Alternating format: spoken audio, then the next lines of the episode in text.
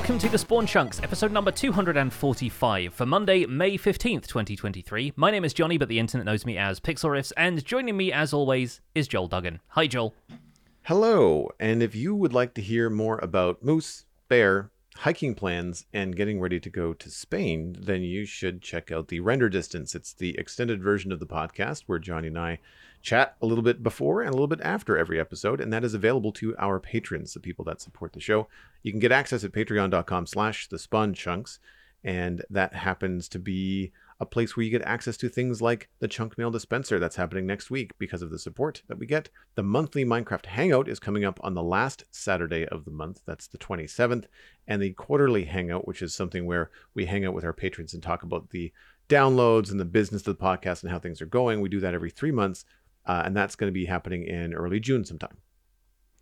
I'm going to apologize in advance for next week's episode, in which I will have not played any Minecraft whatsoever because I'll be away for uh, a week in Spain, as Joel said. But uh, in the meantime, we've got a little bit of stuff to talk about. Let's talk about what's new in our Minecraft live, starting with you, Joel. How's the Citadel this week?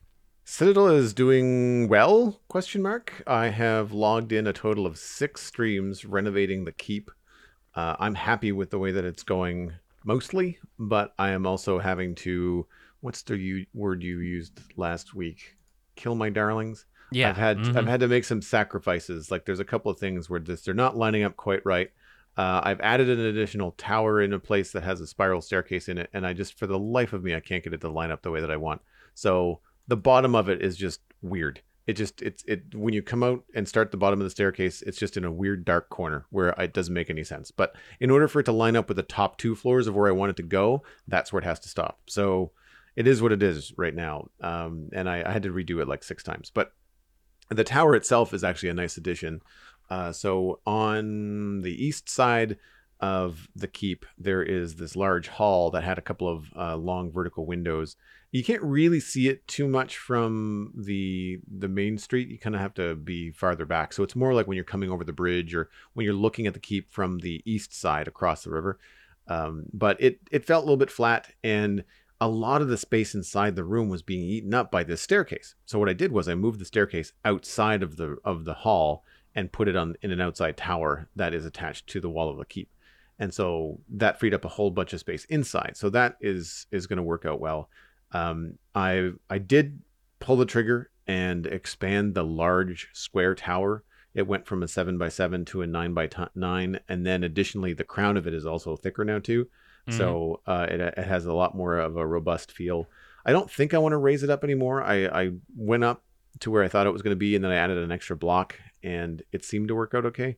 Uh, there's enough room at the top of that actually for an actual room, so I'm not sure what that would be. Maybe the magistrate's bedroom or something, um, but it's going to be up there, and uh, that kind of allowed me to have like a small staircase inside the tower meaning that I was able to have like less of a spiral to it. Like it's a lot more, you go up two flights and there's a platform, and then you can kind of go left or right out onto the bell tower or above the kitchen. And then you go up another couple flights, and then you can go either across the mezzanine by the apse or you can go up the tower. So I've been kind of having my head on a swivel looking for opportunities to connect different pathways inside the place. It's a bit of a maze at the moment but because of the extra extension that I give myself, I do have a lot of room for like two or three wide hallways, which feel a lot better than walking down something really narrow, and and so that's working out really well.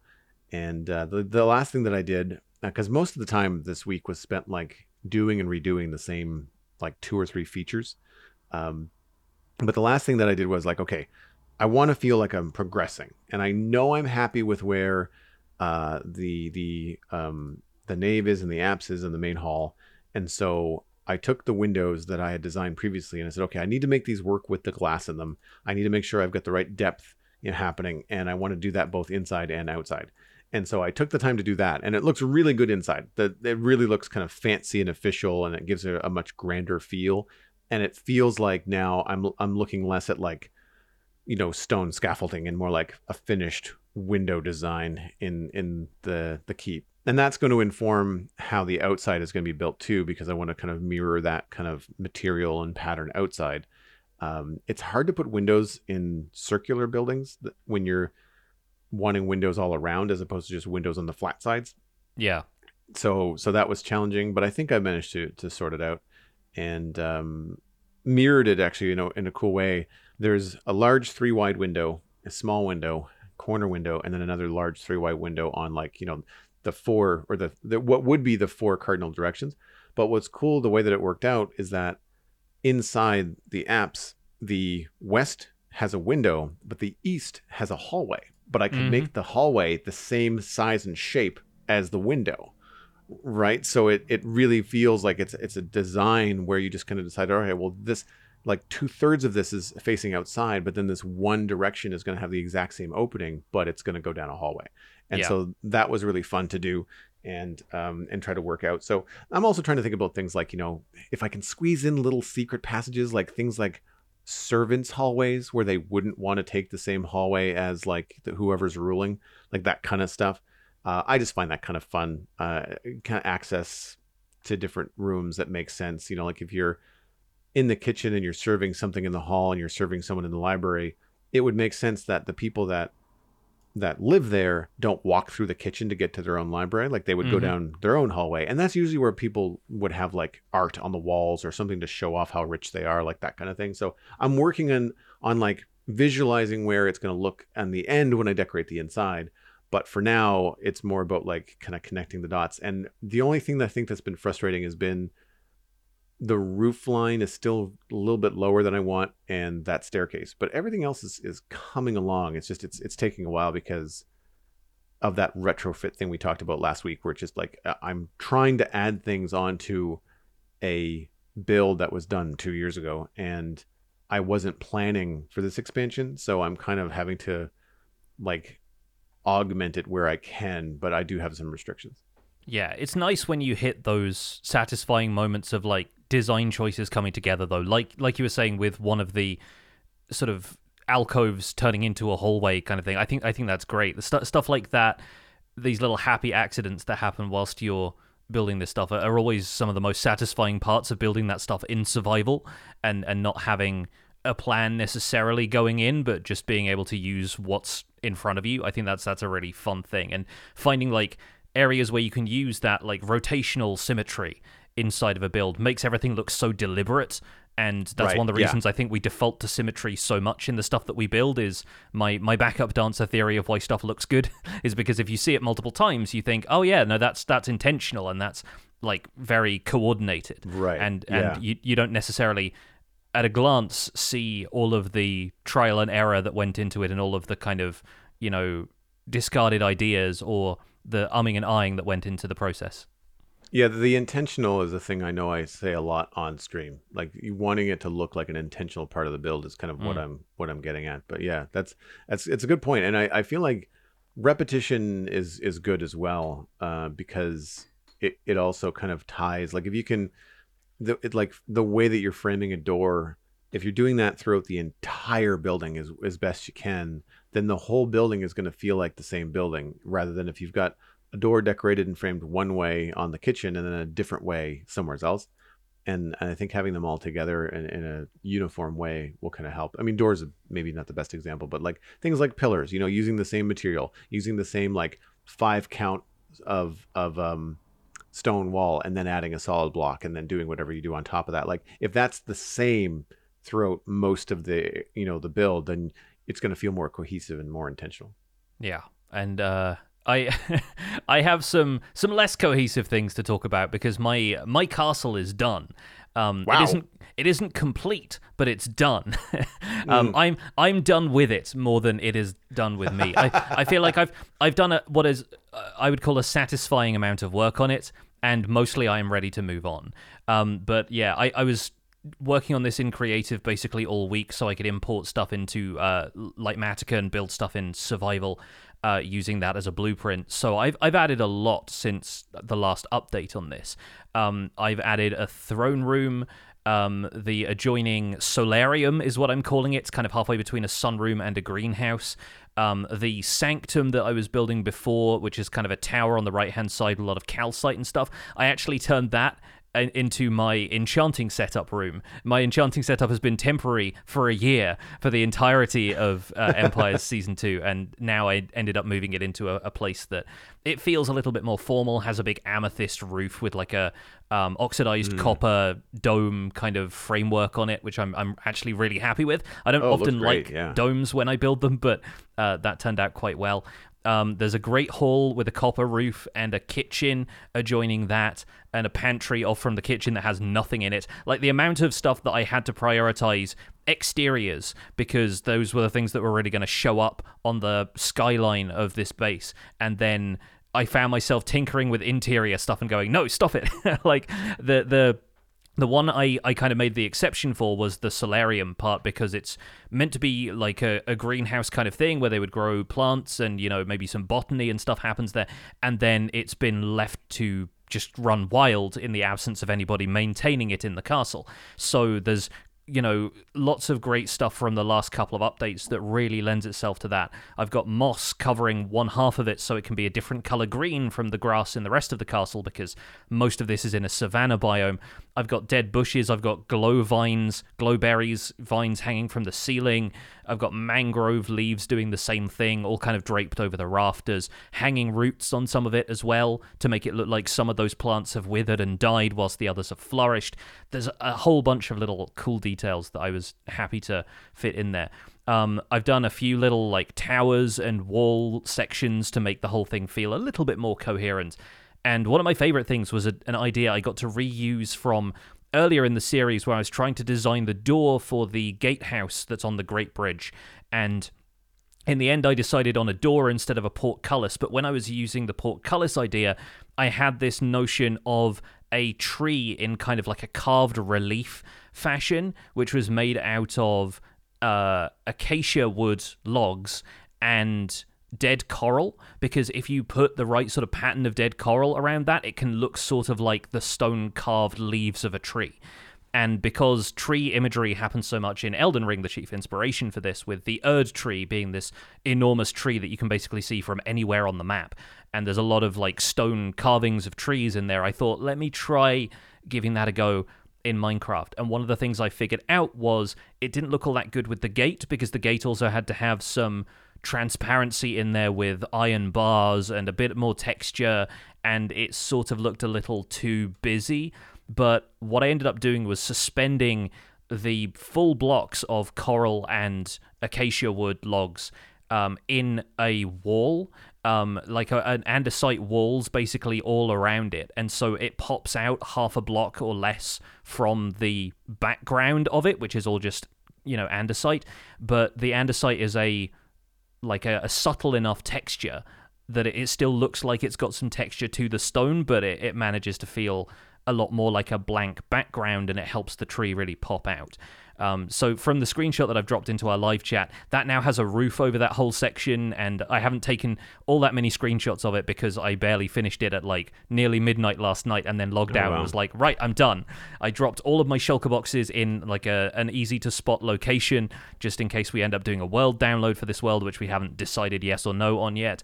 Um, but I wanted to make sure I could leave all of my stuff uh, where people could dig through it and find what was in my ender chest and that kind of thing instead of it uh, getting stuck in my player data and not being accessible to people. I really like the use of coral as like a carved stone tree. It it really really works in the image that you've seen. I can't wait to see like the finished stuff that's all around it. But man, yeah, that that's a really clever way of doing that, especially because you can uh as you've done the mosaic like you've kind of like made it look like the branches are kind of going going in and out of the trees like in and Mhm. out of the leaves like it is very effective like it reads immediately you know exactly what's going on very very cool Definitely in a technique I will attempt again. I think I, I, it's too good of an idea not to reuse. Potentially even larger as well. I think you get a much cooler sense of scale of it if you ended up doing that in a in a larger area. I really liked the Compass Rose mosaic I did on the boardwalk waterfront in Southport, and I'd like to go back and finish that area. But it, like, you have to work at such a scale to do something like this, like on the wall of a building, or Yeah. you know, I guess I wonder could be really fun with bright colors if I was if I had a big enough alleyway to do like some graffiti in Mhm. Minecraft. You'd have to Yeah, plan yeah. for it. You'd have to make sure that the wall was thick enough that you wouldn't be able to see it from the inside. But if you had a big, like maybe like a train station or something, and you wanted to put some graffiti along the outside, if you planned for it, you could probably have some real fun because then you can get into like the glazed terracotta and all kinds of different bright colors of concrete for the bright colors of spray paint and stuff. There, there could be some really interesting things, but I just I never seem to work that big. Like I, Yeah. I usually work at player scale, and then I I usually don't have things that are quite as as large. But I remember seeing the the things that Cubfan uh, did in in previous Hermit's Hermitcraft seasons, and they're just beautiful but massive. Like they're Yeah. huge, they're football fields, you know, of of scale. Um, but it, it looks really cool once once you get it all in. So I question about the server download because I get this question a lot on stream about the Citadel being available for download, which it never has been. It's been five years in the making. It's kind of like an ongoing thing because the server's never done, right? Like I don't have like a season where we just shut her down and start over. Um, so what like when you guys are, are thinking about doing a download for Empires, what are the arguments for and against? Just out of curiosity. Well, in the past, I know a couple of our folks have had their builds kind of screenshot and posted online elsewhere as other people's work. Like a few Ah. people have like effectively Yep. stolen builds by saying, "Hey, I built this," when it's like a castle Fwhip has done in his single player Right. world or something, and then he's like, Yeah. "Well, never offering world downloads again. That's it." Yeah. Um, so there's there's stuff like that. Uh, the other major problem with it is because we've commissioned an artist to do block models and like custom textures for us for a- Right. a, a, a good portion of this series, and some of that has become so integral to the identity of the series that it's kind of disappointing if we can't provide that as well. But we have commissioned them for you know use in our own videos rather than for distribution to the public not to mention the fact that it has the same problem there people can then use those models if the texture pack is available to them they can use those models for whatever they want and that's kind of not what we paid for them for in the first place Right. Yeah. Um, no, that makes makes sense. With with that said, I would love to give people this world just as a vanilla download, as long as they were okay being like, oh, hey, Winchester isn't a dodo anymore; he's just a horse. You know, um, I would love to Right. give people this world because of the amount of time and effort I put into these builds, and I'll do my best to show them on camera for the last episode I have planned. I have like replay mod footage of basically all of this, um, so I'm I'm planning on doing like a massive time lapse, and people can really get to see the castle, but. I would love for A, people to be able to walk around it and see the stuff I have built, and B, the fictional story of this castle is that it's been put together by lots of different people with lots of different architectural styles and different ways of building and stuff. And part of me really likes the idea of people from our audience finishing the castle in their own style and becoming part of like the legacy of that castle that exists within the world. And I, I like that idea a great deal. So I would be happy for people to like move in effectively and start using it as a base and do the interiors and like redesign a bunch of that stuff as they saw fit because it really feels like it's you know unifying that with the idea of what the castle represents in the first place. That said, yeah, I, I, I think it's really uh, it's got to be a, a group decision, and we are not quite at the point where everybody is done yet. I think there's a few people who still need to film a couple of bits and pieces for their own like finale episodes. But um, I'm I'm currently feeling a, a mix of emotions. I'm I'm feeling a relief that I'm finally done with this and I'm sort of leaving the project behind. As a little bit disappointed that I didn't give myself more time. I really felt like I was rushing to do stuff towards the end and at, at a certain point I definitely hit that wall where I'm like I'm not going to be able to finish this. So I really just have to cut my losses and do what I can. And also I have the knowledge that I'd probably never have finished it anyway if I didn't have a deadline. like I find myself procrastinating on this kind of stuff too much, and pacing myself through a project like this is often very difficult. The inspiration only really struck about a month and a half ago that I really wanted to do this, and then I built a cliff and a massive castle. so it was a, a huge amount of building work to sort of make up for the fact that I hadn't done a huge amount of building up until that point. And uh, yeah, honestly, Empire Season 2 has been very good to me. I was very happy that I was able to see the season out this time, whereas last time I left early to work on Survival Guide Season 2. But uh, we are on to bigger and better things. It's funny that you know you you, talk about like the world downloads and and the intellectual property and stuff like that. Because for me, I would think about it like, you know, I wouldn't want to dilute the value of all the YouTube videos for the people that are participating in the server. Like that's Yeah. currently the only way that I, a viewer, can see anything on Empires is to watch it on YouTube.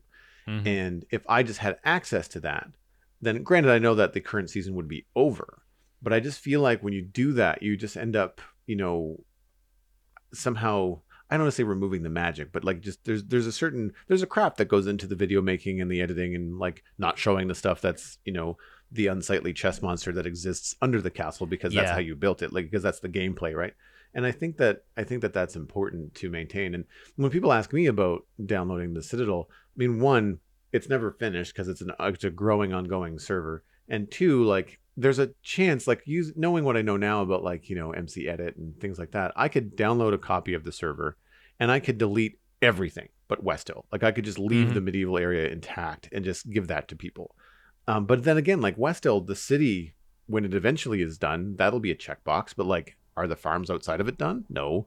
You know, like it just it's a bunch of empty Minecraft landscape. Your whole walk towards the city. So like, I never feel like it's finished. And so for me, it's like it's never at a point where I think, yeah, let's give this out to the public and let them wander around. It's a different beast if I was to invite somebody on to walk around with me and do a tour of the town. Like that's one thing you know, compared to having other, you know, people just run around and, and look at it and stuff like that. So I don't know. I've toyed around with doing it with patrons um, because then I, you know, the likelihood of someone stealing something and, and making it making it appear publicly that they built it would be pretty nil uh, in in a community where people are paying to support you. So like, there's that aspect of it. I've seen that happen with Satisfactory. A lot of times in Satisfactory, there's a, a blueprint designer, so you can design buildings that are combinations of all kinds of different parts and then you can save that so if you have to do it repetitively later on you can absolutely do that uh, and then what happens is a lot of times these youtubers and um, uh, streamers that play satisfactory will make those files which is a brilliant thing that the game designers have done. The blueprint files is something you can share. So if you have a really cool power pole design or like your smelter design is really cool you can share that with whoever you want. Or you for example your patrons. Uh, so I see that a lot with some of the the satisfactory folks that I follow. So I, I've been thinking about like maybe making the world available in that in that way. But I know there's something that I like about the fact that if you want to see the Citadel, you have to watch me or somebody else on the server stream. That's kind of it, Mhm. you know. And I like that kind of value of it. It's like old school television. Like you can only tune in to watch. You know, Friends on Thursday nights on NBC. That's not available anywhere else. it's Back then- appointment viewing. Yeah. Yeah. Yeah. Yeah, yeah, yeah. So anyway, it's interesting. Yeah, it, it sort of makes sense to me. Like you're kind of giving somebody the backstage pass at Disneyland. You know, you're you're kind of showing Yes. them how the how the magic happens. Um, it's a it's an odd one. It's a double edged sword, but ultimately people understand what it takes to make a Minecraft series, and so they they sort of understand from their own gameplay experience that yes, these projects are going to be sort of semi unfinished, and all of these builds might not have interiors, and you know there's chests around every corner kind of thing. But yeah like I, I can i can absolutely see the arguments for and against. Like i said i i would love to give people more opportunity to walk around this stuff because i'm i'm really proud of it. And part of the reason i got into making youtube videos in the first place was being able to share stuff with people. So would love to do that. Um but we're going to be moving on, like I said, to bigger and better things, and that begins with Minecraft Java Edition pre release 1 for 1.20.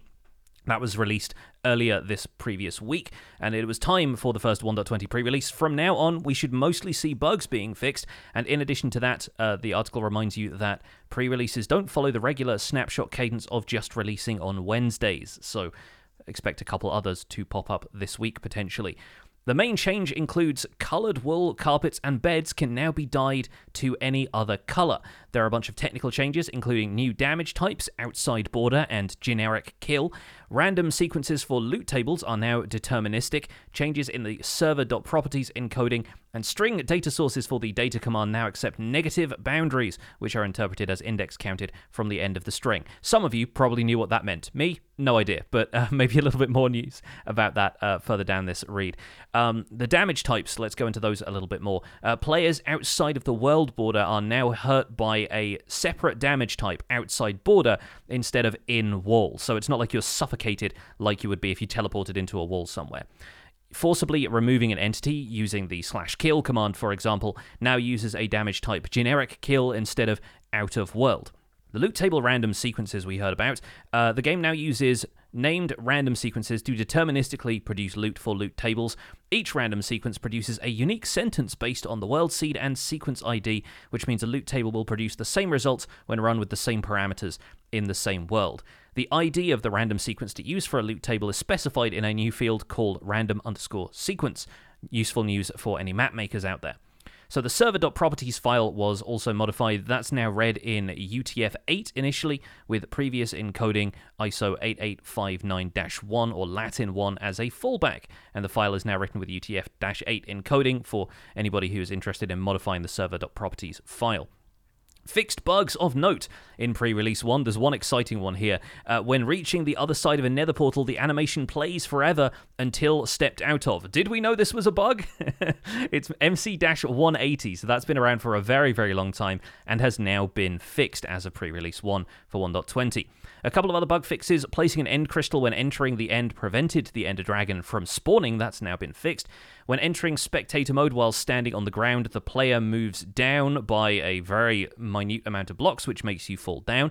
That's now been fixed as well. Melon and pumpkins were in the default maintains farmland tag despite not maintaining farmland. Rabbits were no longer affected by jump boost. That's now been fixed as well. Entities weren't sticking to honey blocks pushed by pistons if their center wasn't over the honey block. And items were not respecting the properties of the block they were supported on. Those have all been fixed, along with a bunch of other bugs fixed in pre release 1. Those can be found in the Minecraft.net article linked in our show notes.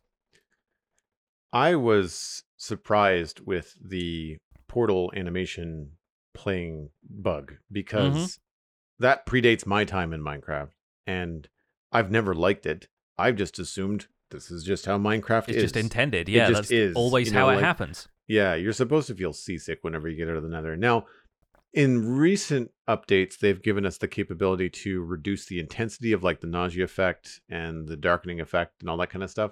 And so I've taken my nether portal wobble, I guess, down to minimum uh, and I don't know if they've given us, they've given us the ch- the opportunity to change the opacity. But either way, it's it was less intrusive in recent years. I want to say last year or two. But knowing that it's not going to play constantly as I exit the portal as I try to figure out which direction I'm facing, that's awesome. I honestly think they have a competition at this point going for who can fix the oldest bug because that is that is a very very early bug has been around since nether portals have been around basically and I think that's a really good fix. I, I do think it feels like a quality of life thing in the way that a lot of the bug fixes and tweaks have done in this update, and it seems like a much more friendly way of getting people in there. I think the the only other thing that I don't know if it's actually been fixed yet or if it's potentially on their list of things to fix, but I've seen people complain recently of the fact they don't really have time to react. If they go through a nether portal their player loads in but it still says it's loading the terrain and it doesn't render anything yet. And then you get killed by a mob that's standing right there because it went through the portal before you. Say like a zombie makes its way through to the nether or a creeper for example and sometimes you can find yourself dying to something before it's even loaded the nether around you. I'm not sure if that got fixed recently. Maybe our live chat can prompt me if it has but yeah i think um, the portal animation thing is also really good for immediately orienting you in the nether and letting you know of any potential dangers if you've not got all of the purple particles and stuff obscuring right. your vision right away. Yeah, yeah, yeah.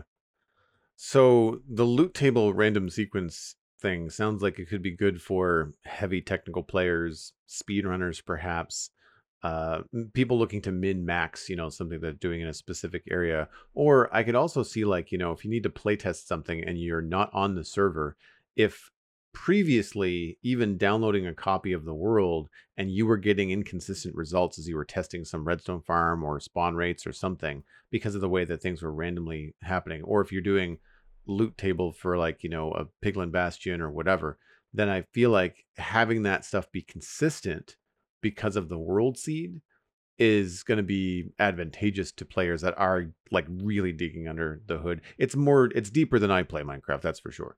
Uh, yeah, uh, but I know that there are some people that are probably going to be happy to have consistent data in that way.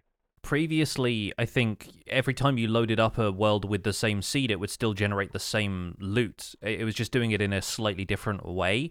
And mm. I wonder if this also incidentally fixes some issues with loot tables where I think in certain circumstances, you can end up with the same loot, like the exact same loot occurring in similar structures. Like when you're exploring end cities and you find a chest that has some diamond boots, a diamond shovel, and like three gold bars in it. And you go, hmm, okay, that's cool loot. Let me grab the diamond stuff, maybe leave the gold, whatever. And then you go to the next end city, and one of the chests there is exactly the same. And you go, hang on a minute, it's, just cloned.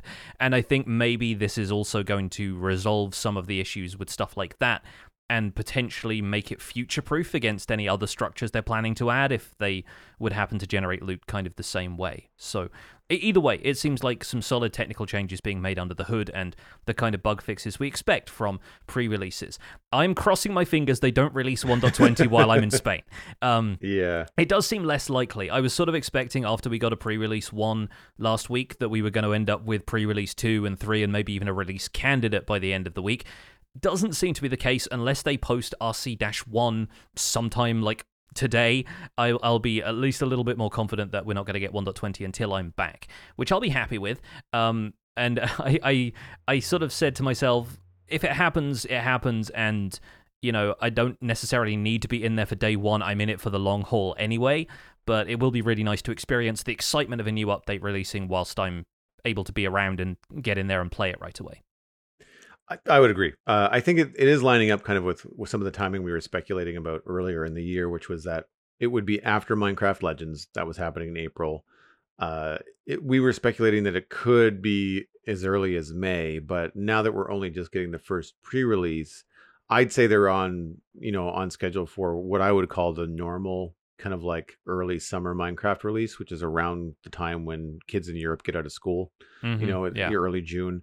Um, so depending on the pre-release schedule, how many like last minute bugs or issues there might be as they work towards you know releasing 1.20, I don't think it's going to happen in May. I think we might get an announcement in May as to what the date will be, but I would imagine it'll be early June would be my guess. So I I think you're fine. I do think that the next pre-release is going to drop the moment that you put you get on a plane.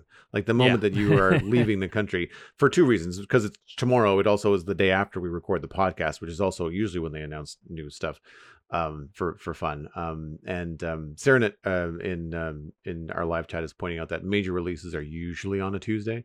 So you'd be back anyway. Even if it was some snap release and it was coming out next week, you'd be back. So yeah, so, yeah, yeah. I crossed. need to get I need to get cracking on some Netherite collection because uh, once I get a release date, I'm the the, the deadline is going to be like I don't necessarily want to finish West Hill before 1.20 comes out. There are some things in 1.20 I need to add, like hanging signs, but yeah. there are a number of like like server related tasks that I'd like to get done before 1.20 comes out. One of them is gathering more netherite for my tools.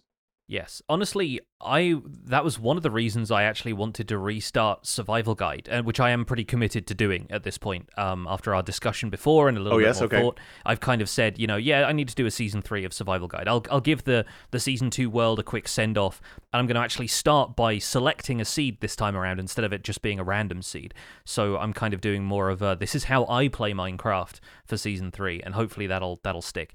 But um, I think one of the reasons I wanted to restart it was because the netherite upgrade path is going to be so different. A, wanting to experience that myself through the course of standard vanilla gameplay, but also because my previous information about that in Survival Guide Season 2 is going to be out of date, and so people will have to watch through those older episodes in order to get to the more modern way of upgrading netherite, and, you know, that, that leads to all sorts of confusion that I think is best avoided by starting a Season 3. Um, so, yeah, fingers crossed that all goes to plan. I'm also really glad that universal dyeing is now in the game, at least for wool items.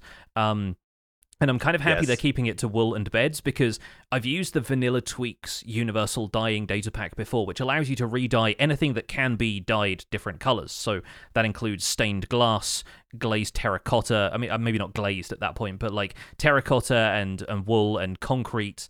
Maybe not because concrete isn't dyed in the same way, but like th- there are a few different things that you can dye and then re-dye, and I've always found that gets a little bit fiddly because I use the recipe book so much, and I find myself accidentally re-dyeing something that I've just dyed. Say I want to make some grey stained glass and some green stained glass. I get the dyes, I get a ton of clear glass in my inventory. I click the button a couple of times, and I realize that what I've done is dye it all grey and then dye all of the grey stuff green, and then I'm left with a bunch of clear, clear glass and only one color that I wanted.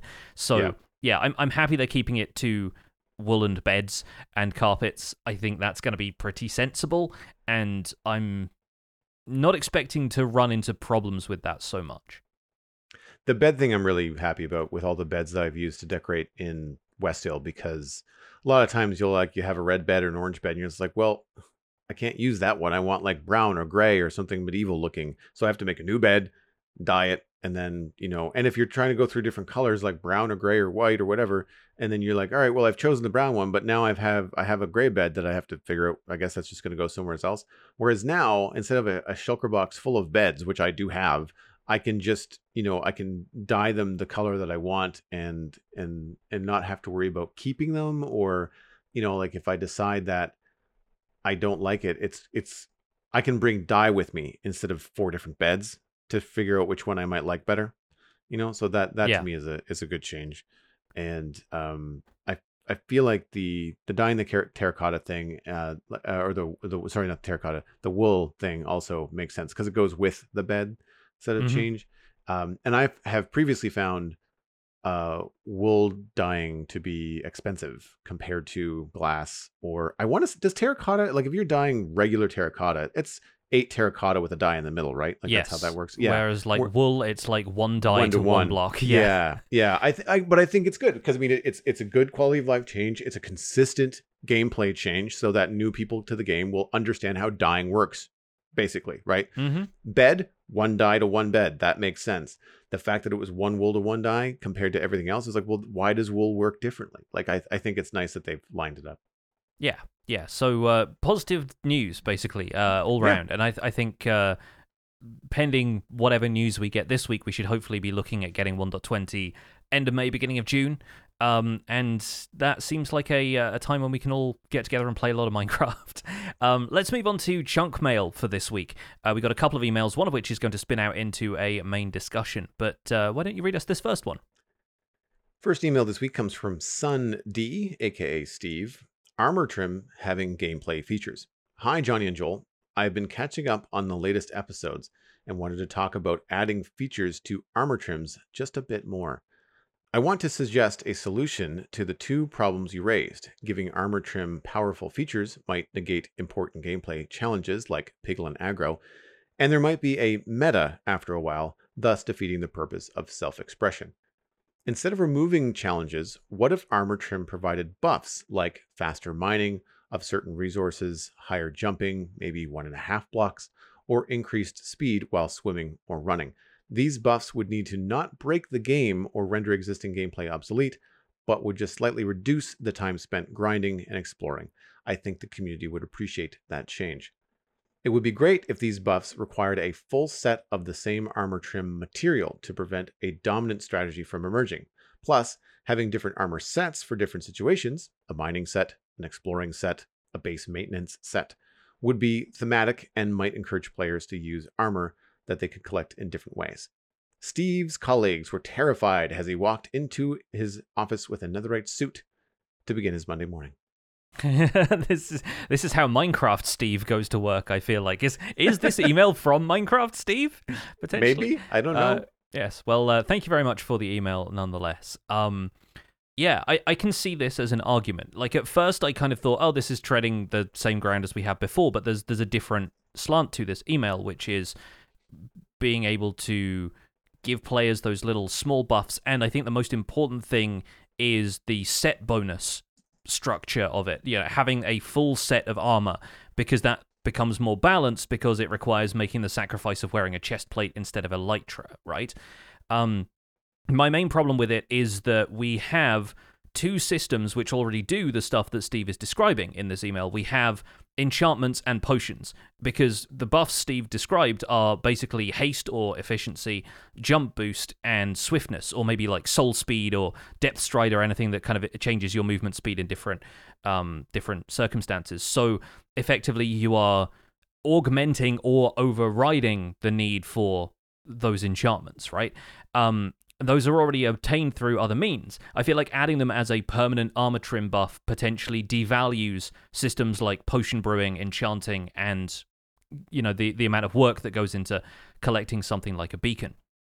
I'm not going to say that I wouldn't enjoy having haste in a more portable way because I find myself, especially having gathered so much stone recently, a little bit frustrated with the radius of beacons and having to halt your strip mine at a certain point because the beacon radius doesn't extend past 50 blocks. But yeah, I, I do think there's systems in the game already for the kind of stuff that Steve is suggesting here, and I'd be wary of wanting that stuff to be overwritten with a new system that's just gonna you know, effectively make the older ones obsolete. Yeah. What if the armor could extend existing systems? Like, say, if you had netherite armor that had redstone in it, uh, if you were within the range of a beacon, then it would charge up. You know, like the close. If you stayed within the range of a beacon, you'd give yourself a certain amount of charge, and thus giving your beacon radius a larger radius without having to build a different beacon somewhere else, you know? Um, that kind of thing I think could be interesting because then it wouldn't work on its own. You'd still have to build a beacon, but your beacon radius goes from 50 to 75 or something like that because you have the right kind of netherite armor on.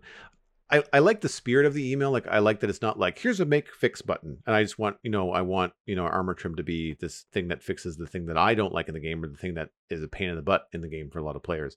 I like the idea of the of the fact that the armor trim itself would be you decorative only on its own. It wouldn't be until you combined a a pattern of the same material. And I thought that was interesting too, because rather than relying on the pattern of the armor trim, it was the material that that Steve mentioned in the email, where uh you have to have like all gold or all netherite or all iron or all diamond or something and then that would give you the certain effect. I mean i guess the argument there is that there aren't that many different trim materials so there wouldn't be that many effects that you could enjoy.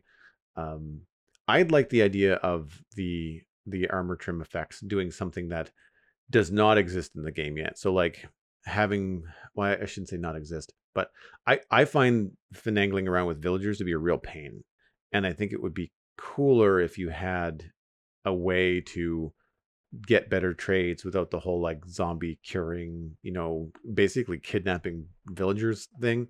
Mm-hmm. So like if there was a way where if you walked into a village looking real cool and shiny in your in your um you know emerald lined armor, then all the villagers are like, "Oh, sale for you. Like you yeah, get Mr. things Mr. cheap. Moneybags over here. Yeah, Yeah, yeah, exactly. Like, or we're very impressed by how shiny you are. We will give you a deal. Like that kind of stuff could be interesting uh, compared to the current mechanic because I think the current mechanic is kind of clunky.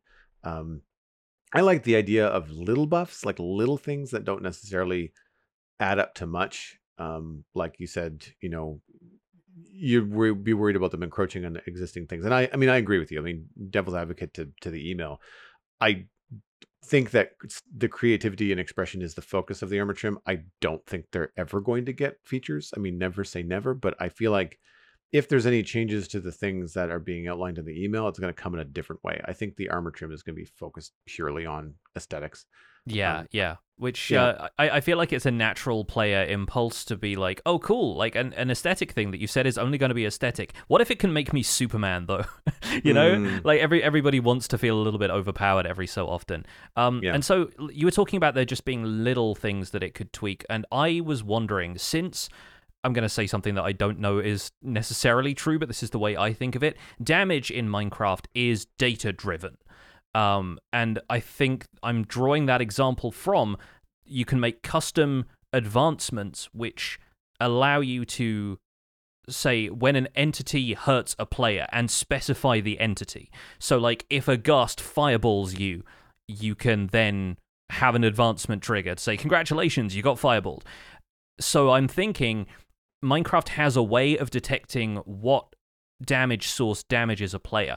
In that case, what if some of the armor trims maybe as a set bonus, gives you extra protection against just one type of mob specifically, instead of generic protections like blast protection and projectile protection, because this allows it to be a little bit like of an advantage without and, and potentially stacking with existing buffs without necessarily completely overriding the need for a projectile protection enchantment or, or blast protection. So, for example, I think Sentry is the one that you get from Pillager Outposts. So, what if you have a full set of Sentry themed armor and that reduces damage from pillagers but Nice. not skeletons? Right. Right? Yeah. Mhm. Um, may- maybe if you get Rib from Nether Fortresses, that like reduces the duration of a Wither status effect by like one second, but it doesn't necessarily prevent damage from Wither skeletons or anything else damaging you. It just means that you maybe you could even walk through Wither roses at that point because I don't think they inflict the Wither effect for very long. But it maybe just like ticks down slightly faster on the the countdown for the Wither effect, and maybe even like stretching it a little bit here, having the silence armor set that you get from ancient cities allows you to avoid detection by the warden for longer, sort of reduces the effective radius of its ability to sniff you out. Maybe, maybe the silence armor comes with some kind of I don't know automatic deodorant or something. Um, but yeah, like I I still feel like if you do a lot of this stuff, a meta emerges anyway, right? Like Yeah. you're gonna you're Yeah. gonna find people are gonna find the optimal way of setting up armor, and they're gonna recommend that you do specifically that. And if it's a small enough bonus, then it's not going to make too much difference one way or the other, and people are still going to go after the you know the aesthetics of it. Um, but I I kind of like the idea if we're considering the pie in the sky idea of stuff like that happening with armor trim, make it something small, but something really specific that isn't already duplicating another system we have. Yeah, I like the idea of something uh, like being able to ra- wear a certain type of armor trim, and it will allow you to be more efficient or be protected more against guardians as you go and clear out a guardi- uh, an ocean monument. Yeah. But it does absolutely nothing for anything else anywhere in the game. Yeah, like it's, it not, just it's not going to prevent a creeper explosion from no damaging you or exactly yeah, yeah yeah because like you're not i mean sure it's gonna be fun to wear that while you're doing your you know your aqua base or whatever it is that you're building but when you're done with that build like why would you keep wearing that thing? That means that you can then change it you know? And again like you, you don't have to. If you if you if the game says this game will give you a little buff against guardians and you go that is a really really ugly set of armor then don't wear it. You know Mhm, like yeah. you can you know i mean and also for me it's just like i can count on my hand the number of times i've looked at my player in the last year. So Yeah. a lot of the times the armor trim stuff is is you know not something that i'm deeply invested in. It's it's usually gameplay mechanics that are more interesting to me but either way it was a well presented argument and i I- i like you i don't think it's going to change much but i think that it's interesting that people are kind of like dialing it back and saying like okay well it doesn't do anything but it doesn't have to be godlike armor but could it do something cool? You know like Yeah. I, I think it's, it's an interesting question Yes, and uh, you saying that we we're not going to look at our players all that much, even with the armor trim, makes me think maybe they should add mirrors to 1.21. we'll see. Um, let's move on to our second email, and this is the one we're going to spin out into our main discussion. And I'll say uh, between these emails, if you would like to email the show and potentially have your email read, the email address is spawnchunkmail at gmail.com. We'll repeat that at the end of the show in case you want to email after you've listened to the whole episode. Uh, this one comes in from 12 Hour Half Day, who is a landscape artist member of our Discord, and wanted to ask about some of the artistic decisions that go into Minecraft, specifically in Joel's world. Hi, Joel and Pix. Thank you for producing such great content. I've been listening for a few months and finally thought of a question I want to ask. My question is for Joel. You often speak about how your decisions in Minecraft are influenced by your profession as an artist. You mention things like color theory and composition, but don't often explain them fully. Can you go deeper into this and explain how color theory, composition, and other art principles affect your decisions in Minecraft? I know this will explain. I know this will require some explanation of art theory, but as someone who's interested in making artistic builds, I would very much appreciate it. 12 Hour Half Day was blown up by a creeper while contemplating the colour juxtaposition of a kelp block adjacent to red terracotta. I like the whole adjacent thing at the end of that made me made me chuckle. Mhm. Uh, this is a great email, a really good question, and I am guilty sometimes of of quickly throwing out terms that I know very well. Uh, and then I know Jonny, you're you know an artistic person. You're very creative, and you would would also catch on. But you know, members of our audience may may or may not be you know as as informed in art and different you know techniques and and different visual styles and that kind of stuff. So I thought I would break this down. Um, and one of the things I can do is is break it into sections, kind of put on my teacher cap.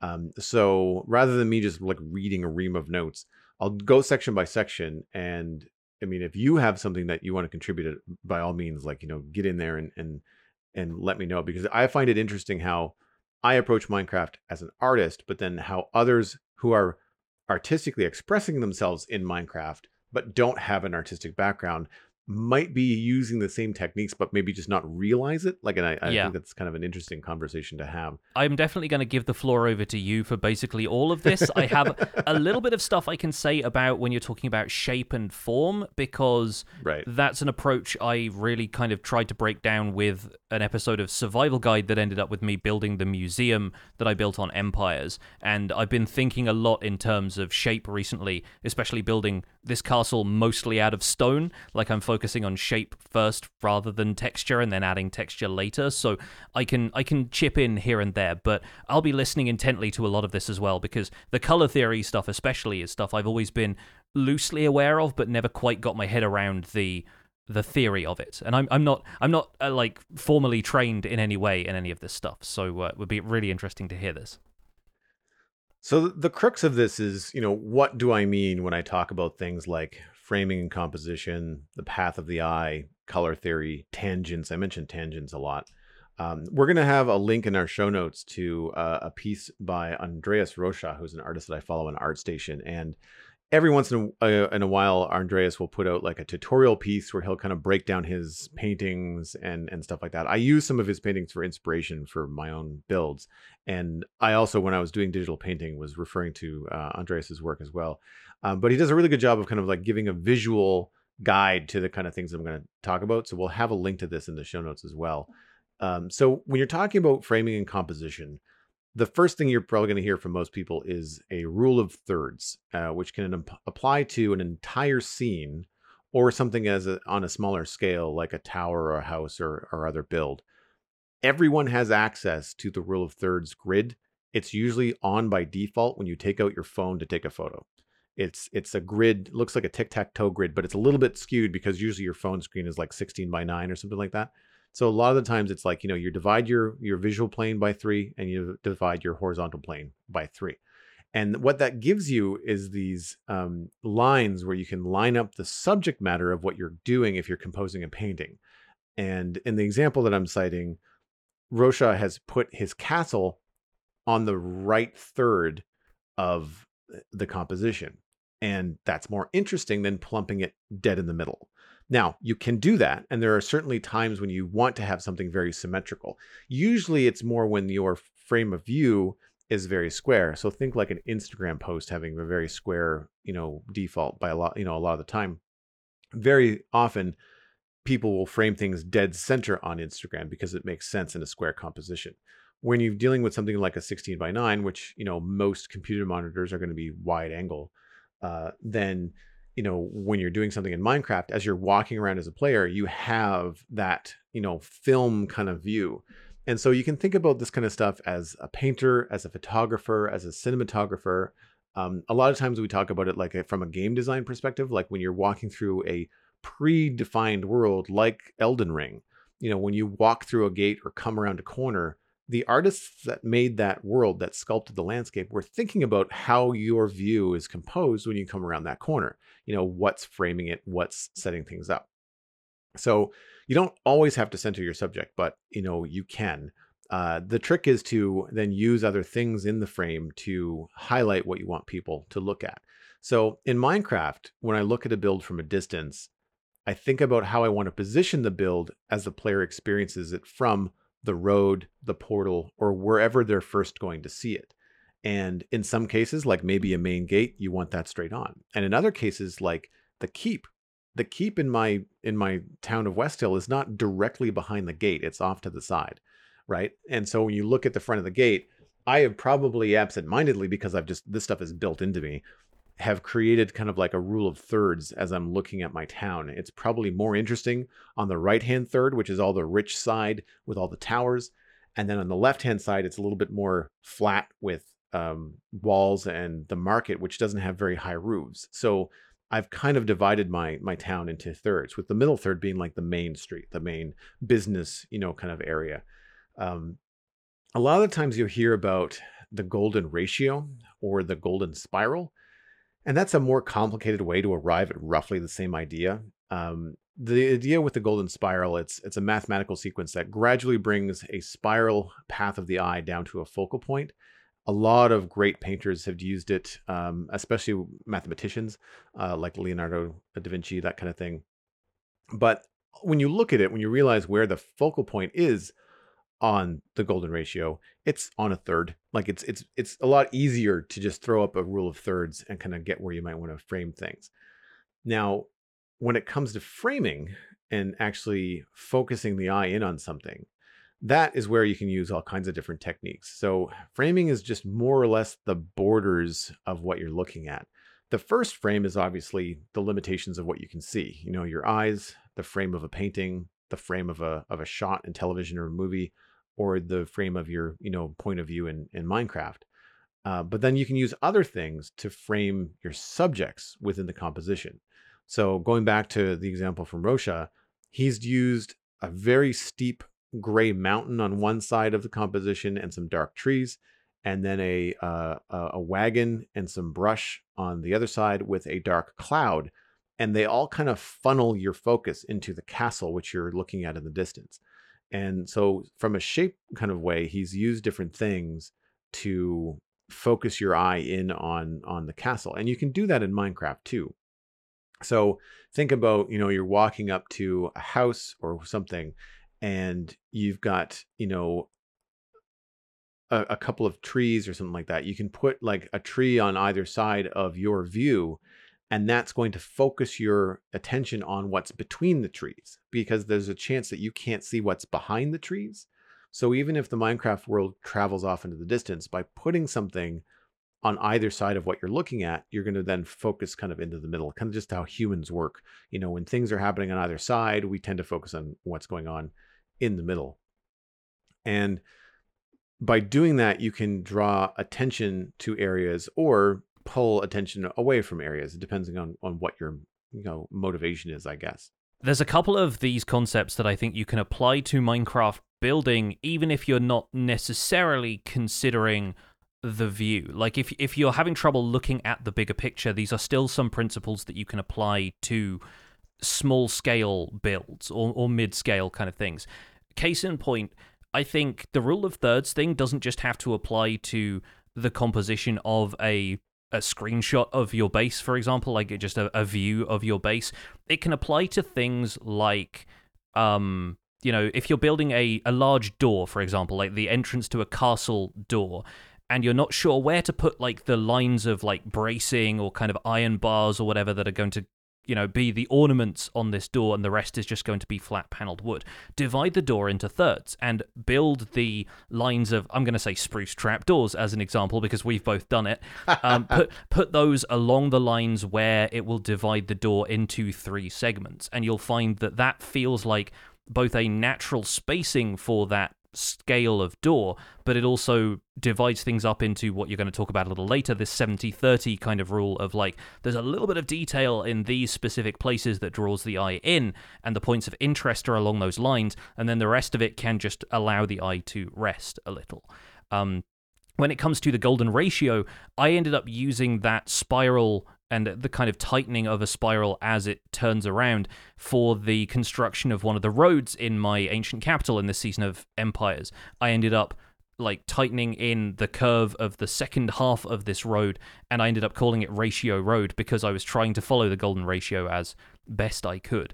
And that doesn't really show until you look at it from directly above, but it turned out to also really fit the landscape that I had quite well. So I think that's uh, that's also something to consider. And then yeah, I think this this Andreas Rocha example is obviously a masterclass in the composition oh, yeah. of a of a of a picture like this, but you can approach different things different ways. Like e- even when it comes to framing, when I was trying to figure out what I was doing with the gatehouse build on the bridge on Empires, I ended up thinking, well, if I if I make the aperture of the door that's actually open fairly narrow, it's only like three or five blocks wide. I can actually hide elements of what you're going to see behind that to suddenly show you yeah, there are structures on either side of this. The road in front of you is straight and all you're seeing is the end of the road. But once you walk through the doors, suddenly there are buildings to either side of you that you didn't know were there until you walked through the gate.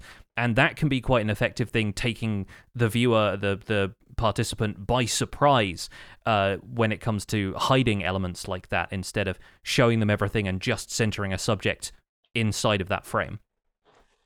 Exactly. So, and by using the the narrow passage of a gate to then reveal more on the other side of it, you're you're using frame to instead of focus your viewer on something you want them to see, you're using the frame to hide something until you're ready for them to see it. So mm-hmm. it works both ways, which is which is really cool. So again, like you're using that technique before you knew that you're using that technique. You know what I mean? Yeah, yeah, absolutely. yeah. So, th- and that leads into uh, a really good point, which is um, the flow or the path of the eye.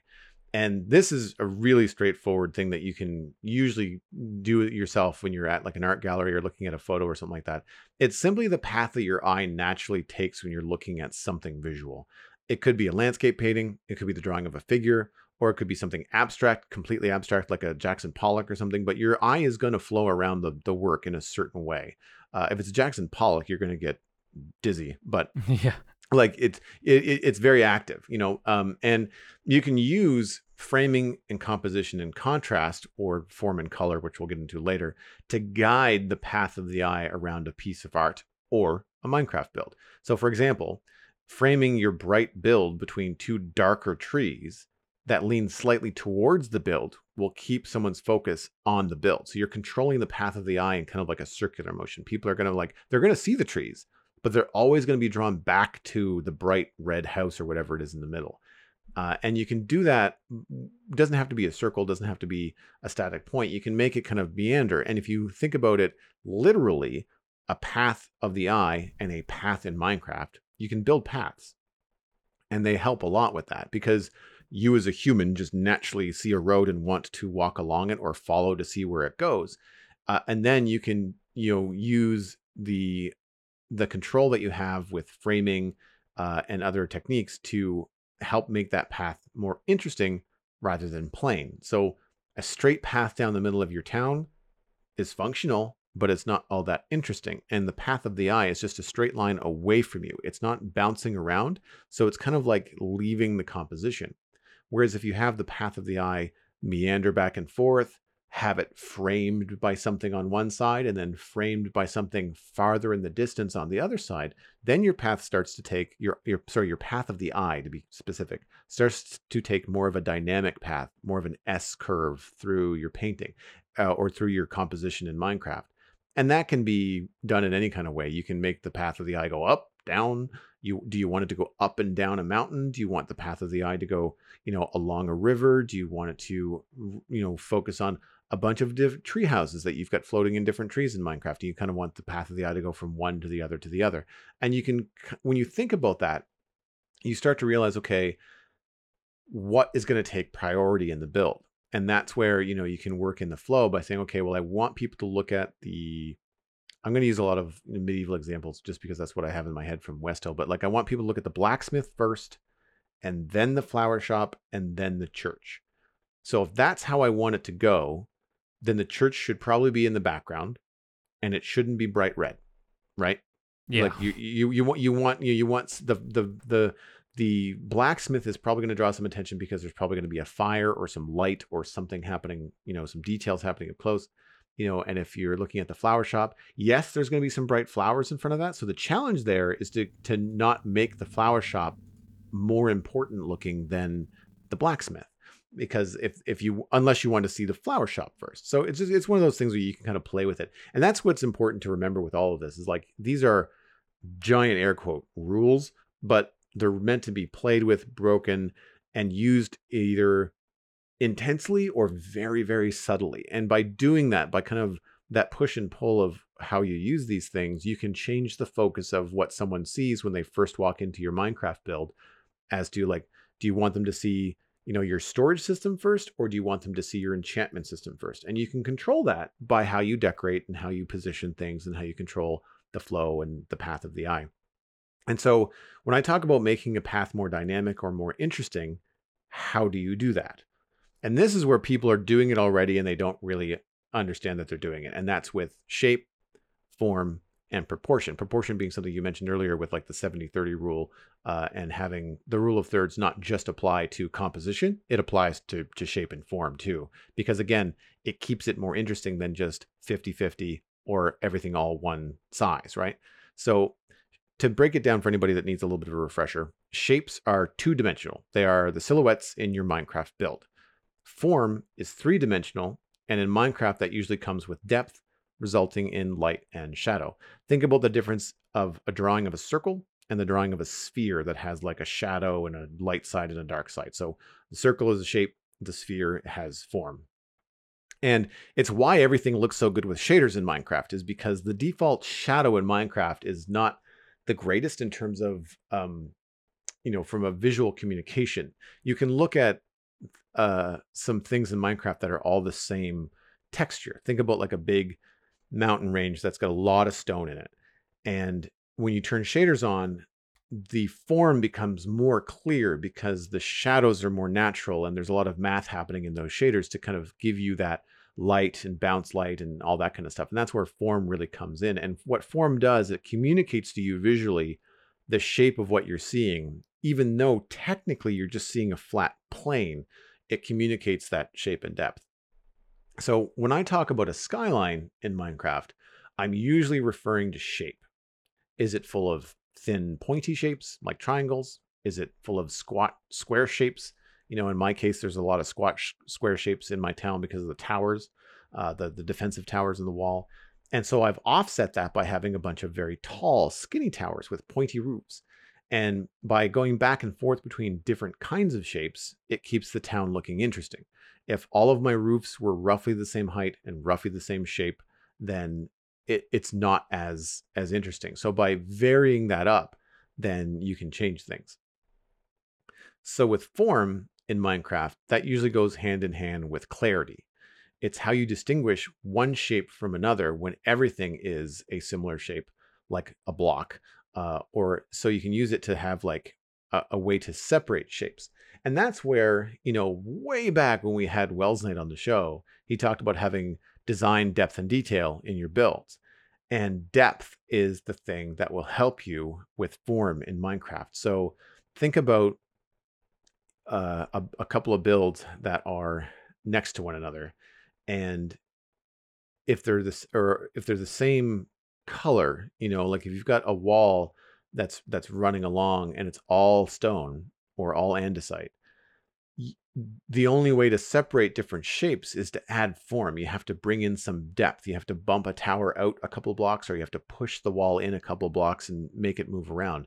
Then the player will start to see oh i understand that that, that wall goes back a bit and it comes out a bit and maybe there's an overhang. So form is where you can kind of add that clarity, especially when you're dealing with something that is a similar color. When maybe your design intention, like for me, building a giant stone wall around a city, it has to be a giant stone wall. Like I don't want it to be multiple colors because that doesn't make sense for a medieval town. So I had to add add some depth and form in order to clearly communicate the shape of what's going on. And the uh, the form was really the subject of what I was trying to do with this video I made for Survival Guide that ended up in the the museum in in Empires. It was really how can I take one type of material, not texture it at all to begin with, and still produce a build that I like the look of.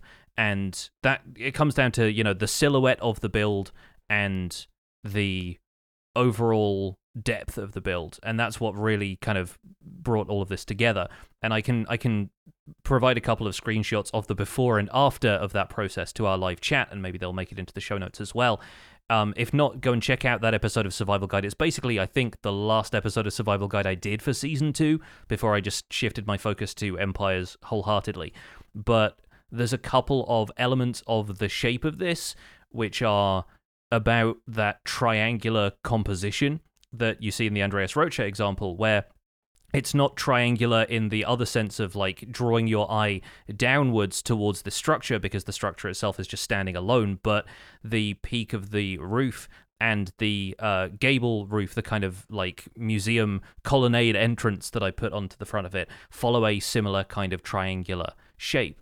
And all of the structure of this, all of the form of it, is in bringing the upper walls of the upper floors out by one block and having them supported below. It's in the fact that you've got a set of steps that leads you up to an entrance that isn't at ground level, it's a couple of blocks higher.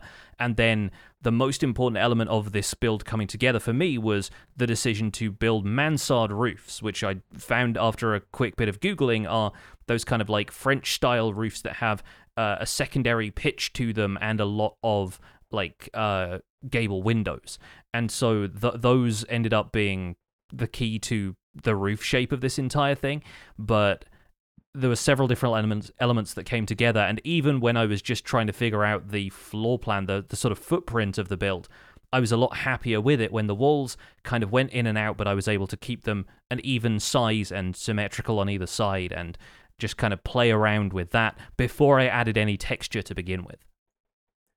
And and I think that that speaks to the success of the build, right? Because you can look at the entire gray version of that and still see exactly what's going on. Yeah. Yes, yeah. when you add color and texture, it emphasizes it.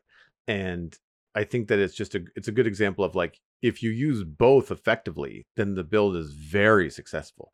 You could still make this all one color or or have fewer textures on it and still be successful because of the form that you have. But I would argue that the color shifts would be less successful if there wasn't that going in and out with the form if there wasn't that mm-hmm. shadow and layers and, and things. And and it's it's a great example too of, of like you said of of using you know the upward path of the eye like everything gets higher and higher the closer to the middle of the build that you get so it does kind of have that triangular view.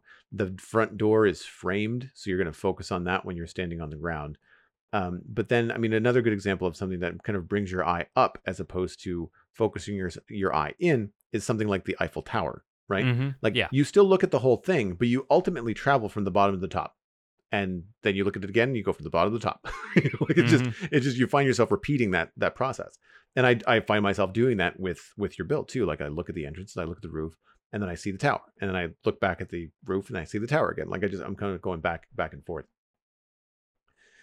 So when you're dealing with shape and form, you know, now, now that you you know what those are, proportion is simply the size of one thing in relation to another. And you can call attention to something by, you know, pairing extreme proportions or pull atten- attention away from something by keeping the proportions fairly balanced. So this can be applied at a large scale or a small scale. And this is going right back to that rule of thirds that, that Johnny mentioned, that 70-30, about um, separating a door into, you know, three sections. So think about maybe the entire, you know, um, span of, of your town, and you're looking at something like, okay, I need to have um, different proportions throughout the town. I want one part to be higher and one part to be lower. Okay, cool. You've done that. But then you start looking at the individual builds and you start thinking about, okay, you know, when I'm looking at a proportion of a tower, that tower is more interesting if the top third is like the top of the tower with the roof and the the window and then the bottom two thirds are just the straight tower part. That's way more interesting than the 50 50 if you want to draw even more attention to it and this might also mean increasing the height because of the way that minecraft works for building what if instead of the top third what if it's just the top sixth or eighth? Like what if there's the teeny tiny little top to the tower and the rest of it is just straight? It's going to feel really extreme in terms of the proportions, right? So you've made a very extreme small proportion at the top and large proportion at the bottom. That's going to draw attention to it. And so if you want something really important to stand out by pushing some of the extreme proportions, you can say, hey, look at me. I'm different. I'm cool. Uh, and if you want something to feel more mundane, like a bunch of filler houses that you didn't decorate the inside of and you just want people to walk by, make them pretty symmetrical. You know, make them pretty standard and they'll draw less attention than the fancy thing that's at the end of the road or the giant tower that you can see in the distance. And so those are the kind of things that you can use in Minecraft by playing with shape, form, and proportions. And you can use that to then call attention to different areas and different builds. The shape and form and propor- proportion thing is really cool because you can take it to a minute scale. Like you can you can take the proportions of something that's a four by seven build and turn that into like make sure it's in thirds. You can make sure that the roof is a certain way. You can layer different shapes inside that. But then when you back up really far away, that build will kind of overall take one shape. And then you can apply that one shape to the various shapes of the houses that are in your town. So you can zoom in and zoom out as you're building and kind of apply these things. And you know, when you're looking at something and say, okay, well that that from a distance is a triangle shape. But when you get up to it, like for example, your your your build here, your library, like it's not just a triangle, like it's domes, it's mansard roof shapes, it's a bunch of different boxes on top of little boxes. So when you get closer, it becomes a really intricate combination of shapes. It's just not one shape. But as you back out farther and farther, it does kind of take on that overall shape impression. And when people grasp that, that's when you can start playing around with all kinds of stuff and have fun with with different scales and builds and, and things like that. So we've covered you know uh, composition framing something kind of pushing you know players eyes around the path of the eye through you know your minecraft build. I mention something a lot because they bug me and they're called tangents. So in art a visual tangent occurs when a straight line or a plane or a curve touches another straight line or a curve at a point but doesn't extend past that point the easiest example I can think of is um, if you're sitting in front of a computer monitor or TV and you hold up your thumb and you touch the edge of your thumb visually just so it touches the edge of your com- computer monitor or your TV or whatever, it's going to be slightly difficult to figure out whether you're touching the TV or whether your hand is a lot closer to you than the TV is. But the moment that you tilt your thumb and you cross over so that your thumb is very much overlapping the TV, immediately your brain goes, oh, the thumb is closer to me than the TV uh, or the monitor, because the monitor is a good example because it's usually only about 18 inches from your face. So that's what a tangent is, you know, visually. So when you see them in Minecraft, they can be quite literal, where you've got two houses that touch one another and their front walls are exactly on the same plane. And so it's nothing wrong with that, but it can be made more visually interesting by breaking that tangent and pushing one of the houses either forward or back by a block or two. And immediately, what you're going to see is you as a player go, oh, that's two different buildings. Like that's two different houses, that's two different things, just from removing the tangent. We also know that you can add on different shapes, and soon we'll be talking about different colors. So by adding multiple ways to separate one building from the next or one Minecraft build from the next, it doesn't have to be a house, then you can start to layer in this information that you're communicating to people looking at your builds, and they immediately start to read what's happening. And so that's like a, a literal tangent. Visual tangents are the thing that I kind of get hung up on, where let's say you're walking down a road in Minecraft, you've got a couple of different builds, and as you're walking down the road, it's very difficult to see which build is which because they line up visually to you and they look like they're touching visually, even though they might be 20 blocks apart, you know, front to back. They just they line up in a weird way. And that's why I, I frame out my builds roughly and then kind of back up and see look look at where they're landing. Because if I realize that I've got two builds that are, are tangent to one another visually, or what I call a near tangent. They're so close that they're almost touching.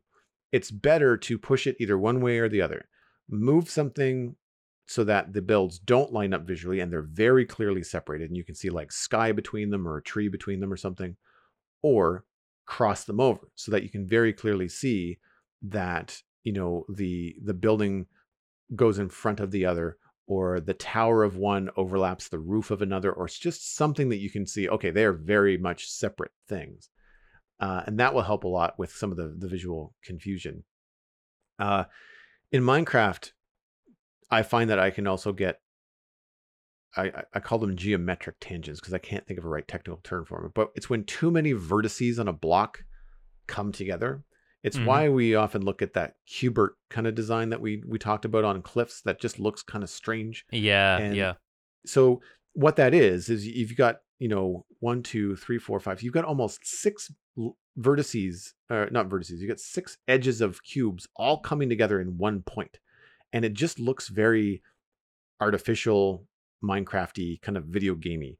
And by separating them out, by taking a couple of those blocks and building them up, taking another couple of blocks and building them down, you remove all those vertices connecting together. It's the same way where I don't like the corner of a door frame in Minecraft touching like the corner of something else, like a, a strut above it. You kind of want to have a block between them.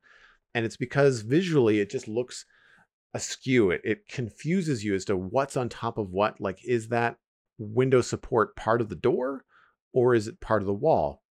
The moment that you put a block between the door and the window, it's separate. Like it's, oh, that's attached to the wall. The door is in the wall. They are separate things. They are not the same part of the structure. And so by looking at tangents and what they are and trying to avoid them, you can again improve the clarity and improve the path of the eye because the path of the eye gets confused when you hit a tangent. Like if you're following, you know, through a really cool Minecraft build and you're kind of like meandering your way along, but then you can't real, you know, can't figure out, well, can I go down that way? Like is there a road there or is it just a wall because there's a tangent that I'm I'm seeing visually. And by removing that tangent, it'll be, oh, yes, I can absolutely go between those buildings. Or nope, they overlap. I can't go that way. Visually, I'm going to go the other way and look at something else. And so by removing the tangents from your build, you can really kind of improve the clarity of them, uh, I think. And and that goes for like within a build too, not just like builds next to each other or, you know, going into a town, but within the wall, a wall design. Like you were talking about uh, your mosaic of a tree that you did earlier. And if you had another mosaic of a tree and they touched one another, if the leaves touched one another, it would be not as clear visually as if the trees were two or three blocks apart. You'd see two separate trees. Or if you overlapped the trees and used a different texture on one tree to very clearly show this tree is overlapping the other. Yes, Mhm. they're touching, but I know that they are still separate separate designs. And so that kind of thing can really help as as people are doing anything from a mosaic in Minecraft to, you know, a large town to just like looking at at different things in their in their build. It can also be like for me like when I put a table down in a room, if it's like visually tangent to like a window or something of the same color behind it, you start to get confused as to what's what because so much of the time in Minecraft you're dealing with things that have very similar textures, you know, like um, stairs and planks and and you know uh, all the different woods. Like if you're looking at a lot of oak, it's a lot of the same texture repeated. Stone is a really good example, you know, so you can get lost in tangents with similar textures, and that's why I think it's important to to bring up.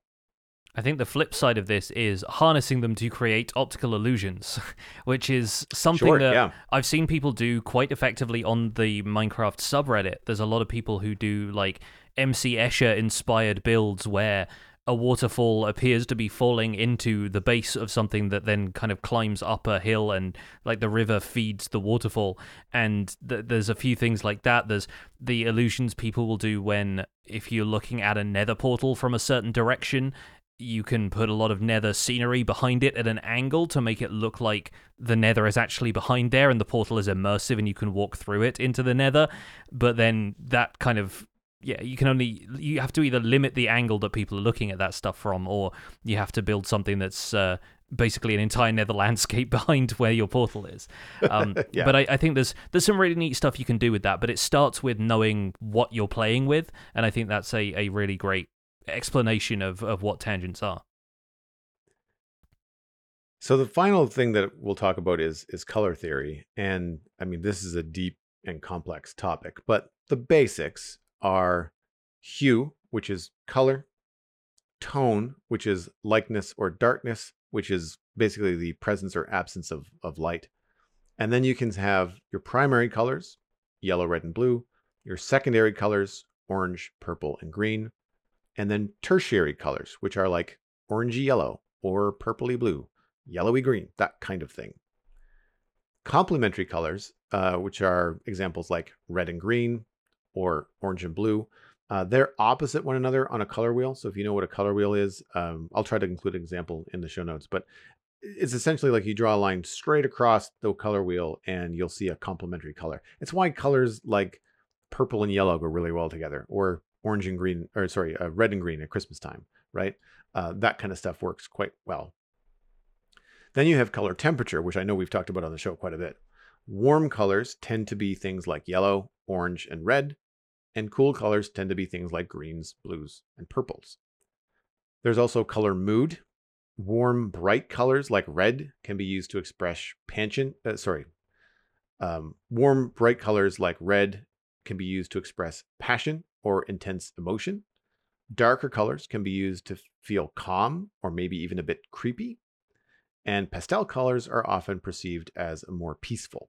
So that's just kind of like the surface scratching of what you can do uh, with that kind of stuff. And we'll see in a minute like how you can use color along with your shape, your form, and your composition to achieve different things.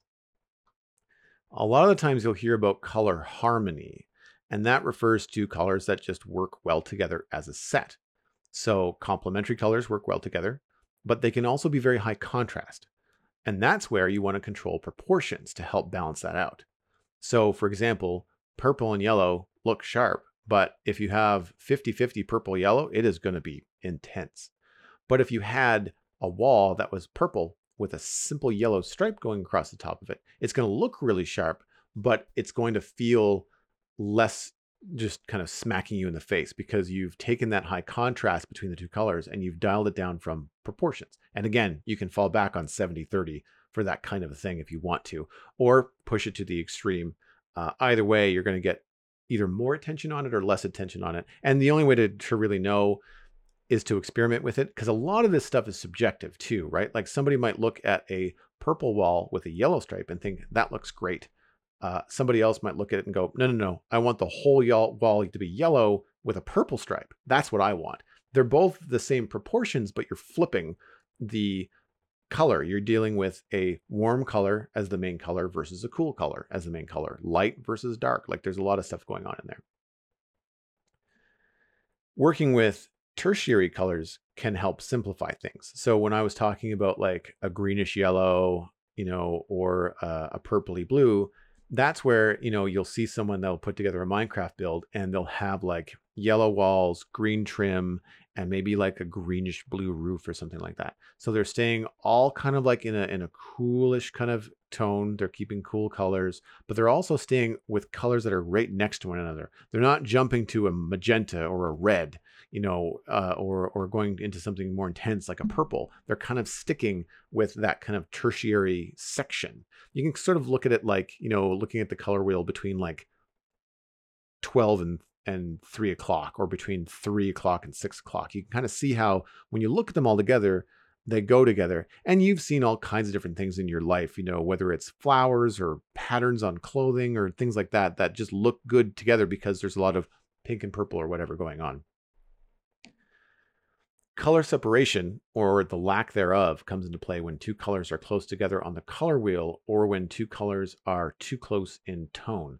So that's when your yellow green and your yellow are not separate enough that they don't look like two different colors. They kind of look the same and there's a couple of blocks like that in minecraft um, that that you can get into where you're just like well they don't really go the best together. Like some of the green terracottas with the green concrete like they sort of look the same but then they don't and if you want to have more separation you'd be better off to choose greens that have a, a little bit more distance between them on the color wheel to help you use two different colors depending on what you want to do. Now, sometimes you want them to be close together if you're doing something like a lot of natural foliage, then you kind of want all the different greens to kind of feel like they're one environment. And if you start to get greens that are too far outside of that, like putting a sweet berry bush in with um, azalea bushes, they're very different greens. The, you know, the, the uh, sweet berry bush is very green, blue, very cool uh, compared to the more warm yellowy green of an azalea bush. So it's going to stand out. If that's what you want, great. If it's not what you want, you got to find something else to put there. The other thing that will bring two colors too close together is the tone or the presence or absence of, of light. And so if you have something where two colors are completely different colors, like a green and a we'll say a blue and they're not tertiary, like they're far enough away that they're different, but they're both both like quite dark and you use a lot of them in your build, you're going to find that the whole build just feels dark or what we'll say on the show often is muddy. And that's where there's too much of one tone kind of going through. There's not enough contrast in the build. And that's where, you know, you'll benefit from adding in something that's much lighter. So even if you want to stick with your green and blue motif, find a lighter blue or work in something else into the build that will bring the lightness up, like, you know, using your whites or your blacks or your more neutral grays will help separate things like that. In Minecraft, block textures can be very complicated, but overall, you can usually identify them with the principles above and apply that to your advantage. So you can look at something like Blackstone and see that there's a lot of blue or purple in it. And you'll understand why it it looks good next to something like an orange, you know, or or looks good some, next to something uh, that's in its kind of tertiary value. So orange being complementary, you know, in, in that range to blue and purple. But you know, if you put it next to something that's green, it it might not feel the best. Like it it might fight a little bit. Uh, or if you've got uh, a build that's mostly warm colors and you start to use blackstone because you think it's black and then you realize why isn't this working? It's because there's a lot of cool colors in it and it's not necessarily going the best you know in terms of the color harmony. So you can figure out which blocks in minecraft are warmer and cooler by kind of like really looking at at what colors are within the texture versus how the color read how the texture reads from a distance. So quartz is a really good example of a warm white. If you stick quartz next to a concrete white block. The concrete white block is going to look almost blue because it's such a cool white. It's such a neutral white. Um, think about it between the difference of the light bulbs in your house, like the the warm light, you know, the tungsten type light versus like the daylight, the LEDs, you know, very different colors uh, in terms of how they project light into the room. And so that kind of stuff, being aware of how a Minecraft block reads from a color temperature, you know, a color contrast, and a color mood uh, will kind of help you decide, you know, how you want to put things together. And remember shape and proportions. You can combine that same theory with colors and either dramatically or subtly control the path of the eye. So again, using things like a 70-30 rule, taking a look at the path of your eye as, as it goes over a build or through a, a series of builds, and remember, I was talking about, you know, not making that church bright red. That's, you know, that will draw a lot of attention to it. So you'd want to consider your color contrast. You want to consider your color mood. Uh, and, you know, you can do things like, you know, take something from um, a cool blue. And if you've, if you've worked something as a, as a cool blue and you're like, well, I want it to be more evil. I want it to feel more sinister. Well, what shapes are sinister?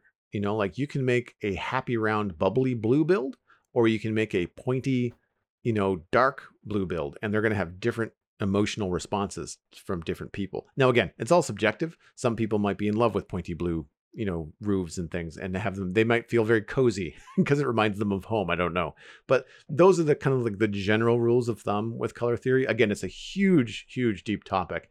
Uh, I have a link to a book that I really like called "Color and Light: A Guide for the Realist Painter."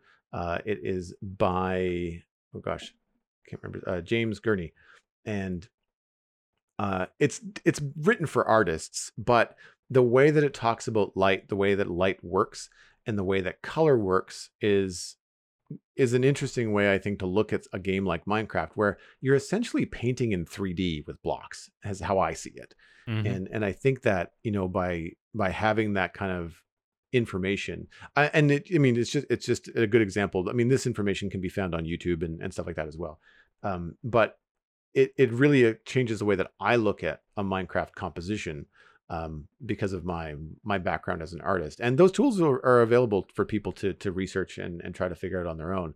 Um, but I uh, I really appreciate the question because sometimes I know I take for granted, you know, having been doing art for 20 years, that the kind of stuff that's just innately in my brain when I go to do something. I remember when I used to stream art, uh, people would ask and say like, "Hey, is, is this a stupid question?" It's like, no, of course not, because I'm doing about 30 things in my brain at once while I'm doing this art piece of artwork, and I'm not necessarily always stopping to describe every single step and decision that I've made, you know? And so it's important to to ask those questions and it's it's fun for me to talk about. Yeah, there's there's stuff that I've noticed just going through the castle build on Empires that I'd noticed about the way you use different grey blocks. Like we've been jokingly calling this castle grayscale the the whole time, but like there are so many different grays in Minecraft now, and you think of grey as a cool color a lot of the time. If if you imagine a grey in your head, it's probably not the warmest thing in the world. But then you start looking at things like the coral blocks, the dead coral Exactly. that I've been using for this tree relief, and it's actually very warm. Like it's got a lot of red undertone to it, and I think that's something you don't really think of if you put a coral block down Uh, like a dead coral block in isolation.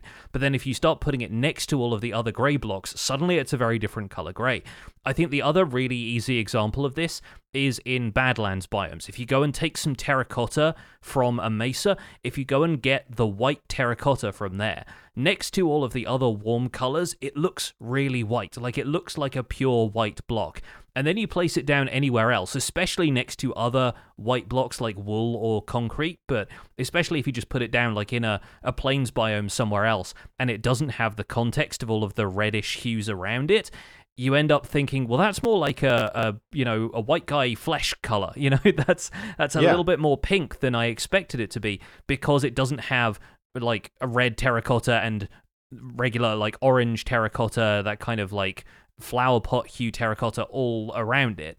And that's the the mind blowing stuff about this is your eye can sort of be tricked into that relative color thing that I, I feel like is once you've started to notice the way you can use that in builds, I think that's a really important skill to learn. Have you ever seen those optical illusions where the same red box will be in the center of two different squares, and then those two different squares are different colors? Mm-hmm. And yeah. because the background is a different color, the red looks like it's a different hue. It's like more orange on one side and it's more purpley blue on the other. But all that's happening is that your eyeballs are actually mixing the light you're seeing from the two different colors together and giving you the optical illusion that the red square is different. But if you dropped it into Photoshop and you eyedropped it, you'd find out it is exactly the same red.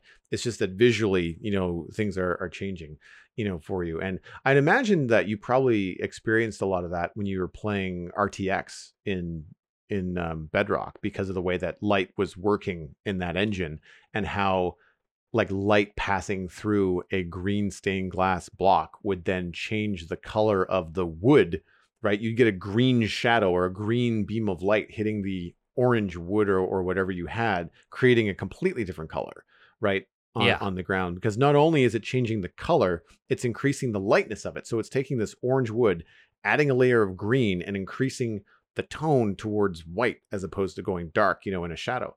Um, i use it all the time in artwork when you know you think about cool colors also kind of recede visually on a flat surface and warm colors will kind of pop forward and and advance.